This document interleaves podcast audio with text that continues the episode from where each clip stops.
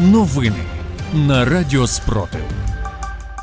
Вітаю в ефірі Радіо Спротив, Іван Лисенко. Сьогодні 526-та доба повномасштабної війни, коли Україна захищає себе та весь цивілізований світ від російської агресії. Огляд новин за 3 серпня у випуску про головне.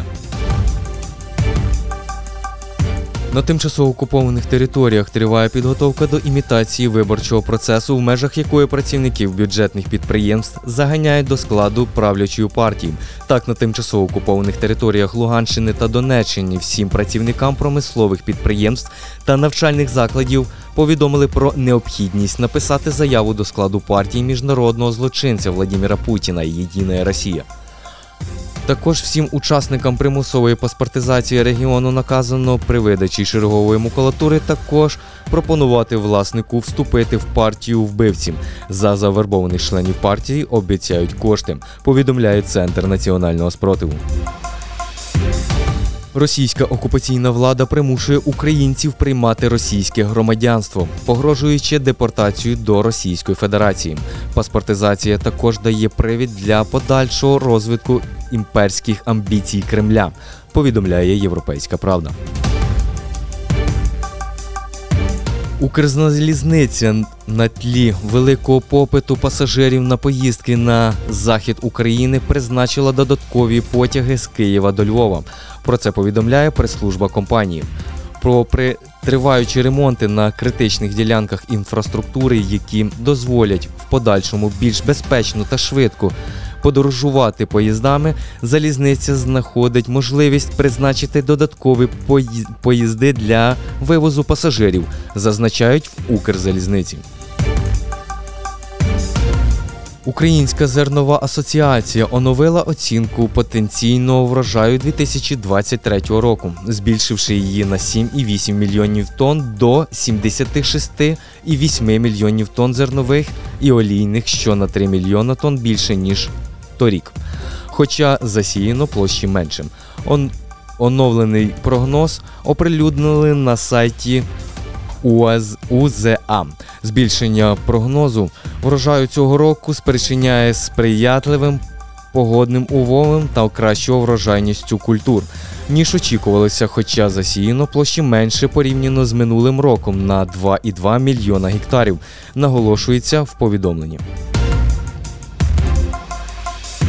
Знищення російських складів з боєприпасами призводить до того, що окупанти відчувають снарядний голод і, відповідно, зменшують кількість обстрілів.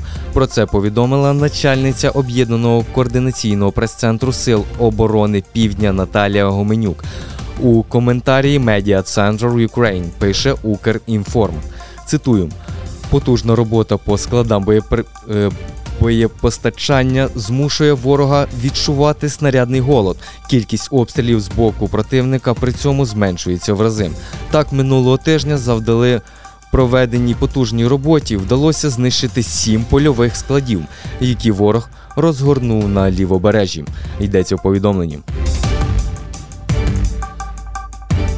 Рівень забруднення морської та річної води після затоплення та руйнування Каховської гідроелектростанції знизився і становить близько 15%. У перші дні після теракту санітарна показали не відповідали нормам приблизно у 35%. Повідомляє Міністерство охорони здоров'я України. Ми фіксуємо, що вода поступово очищується, але все ще залишається небезпечною для купання, використання у господарських цілях та вилову риби з таких водойм для подальшого вживання, зазначив заступник міністра голови Державний санітарний лікар України Ігор Кузін. На Мелітопольському напрямку нацгвардійці в складі ударних угрупувань Сили оборони продовжують успішні наступальні дії та просуваються вперед. Про це повідомив полковник Микола Уршалович під час брифінгу Military Media Center. Цитую. Підрозділи однієї з бригад оперативного призначення Національної гвардії в ході наступальних дій просунулися до 650 метрів глибину оборони противника та 1500 метрів по фронту, закріпили на зайнятому рубежі. З початку повномасштабного вторгнення Сили оборони України ліквідували 247 850 російських загарбників. З вами був Іван Лисенко з вечірнім випуском новин на Радіо Спротив. Зберігаємо спокій, віримо в Сили оборони України та разом наближаємо перемогу.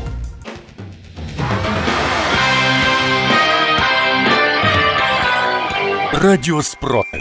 Радіо визвольного руху.